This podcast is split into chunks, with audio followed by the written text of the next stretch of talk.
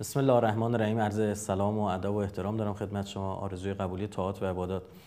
خدمت شما عرض بکنم ما یه عملیات خیلی خوب رسانه‌ای داشتیم در نیمه شعبان و باعث شد که برای اولین بار در تاریخ تشیع نام مبارک امام زمان عجل الله جهانی بشه و همه شما بزرگواران معجورید که این همکاری رو انجام دادید.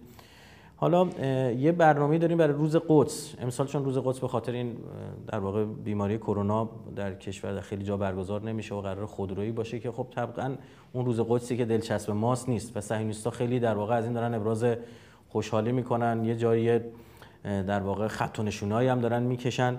من شما عرض بکنم باید شبکه اجتماعی رو به در واقع عرصه‌ای برای بیان روز قدس تبدیل بکنیم. اینکه همه باید با تمام قدرت بیان وسط. من چند تا نکته دارم اینکه حتما اینا رو می‌خوام ملاحظه داشته باشید. اولا اینکه محیط انتشار اینستاگرام توییتر و فیسبوکه.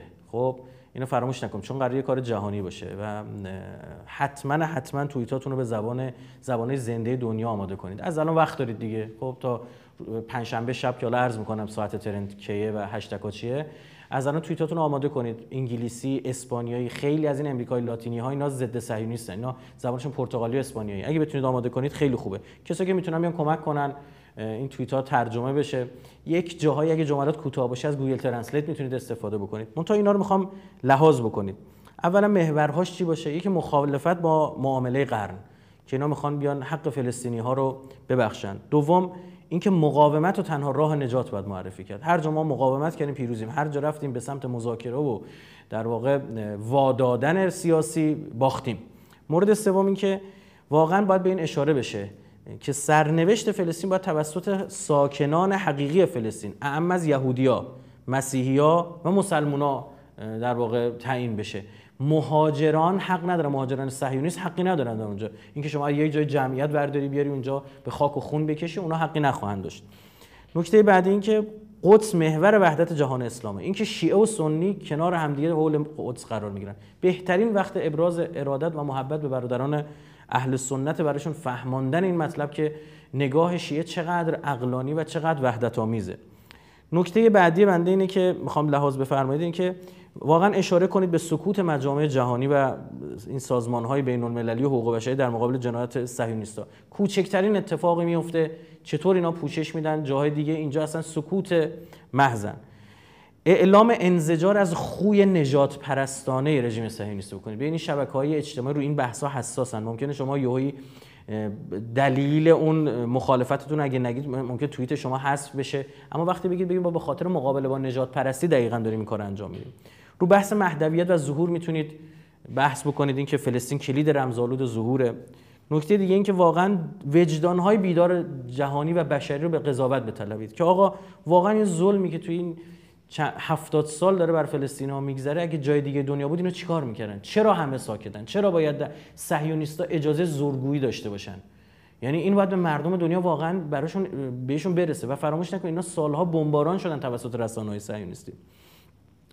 اشاره به حمایت هایی که تا الان رژیم صهیونیستی توسط آمریکا در واقع تونسته جنایت های انجام بده. به جنایتاشون اشاره کنید. علل خصوص در مورد زنان و کودکان و حواستون باشه خیلی تصاویر منزجر کننده پخش نکنید چون این شبکه های اجتماعی مثل توییتر و امثالم حساسا ممکنه فیلم شما و عکس شما رو در واقع از بین ببرن. می‌تونید تار بکنید بخشایشو و توییت شما رو ممکنه پاک کنن.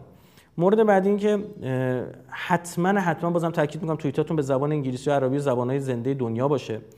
یه نکته که در مورد من زمان در واقع این طوفان توییتری خدمتتون عرض بکنم. پنج شنبه 11 شب تا یک شب. همین پنجشنبه که داره میاد.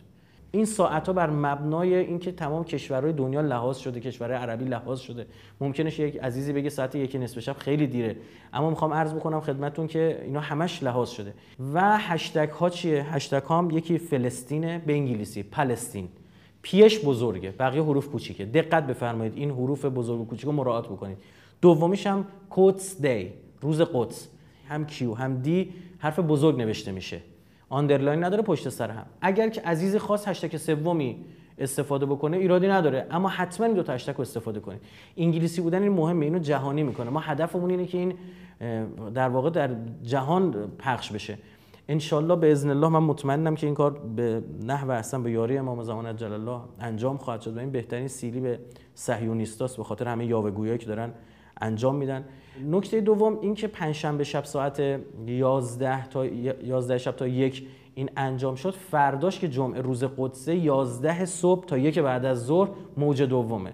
چرا؟ چون خود روز قدسه. همزمان میشه با فرمایشات رهبر انقلاب راجع به روز قدس. می‌تونید فرمایشات ایشون رو با همین هشتگ ها انتشار بدید. حتما این دو تا هشتگ باشه. عزیز اگه خواست از هشتگ دیگری هم استفاده کنه بشه هشتگ سوم. فراموش نکنیم. خود ترند شدن فلسطین. بزرگترین تودهنی و فحش به صهیونیست است.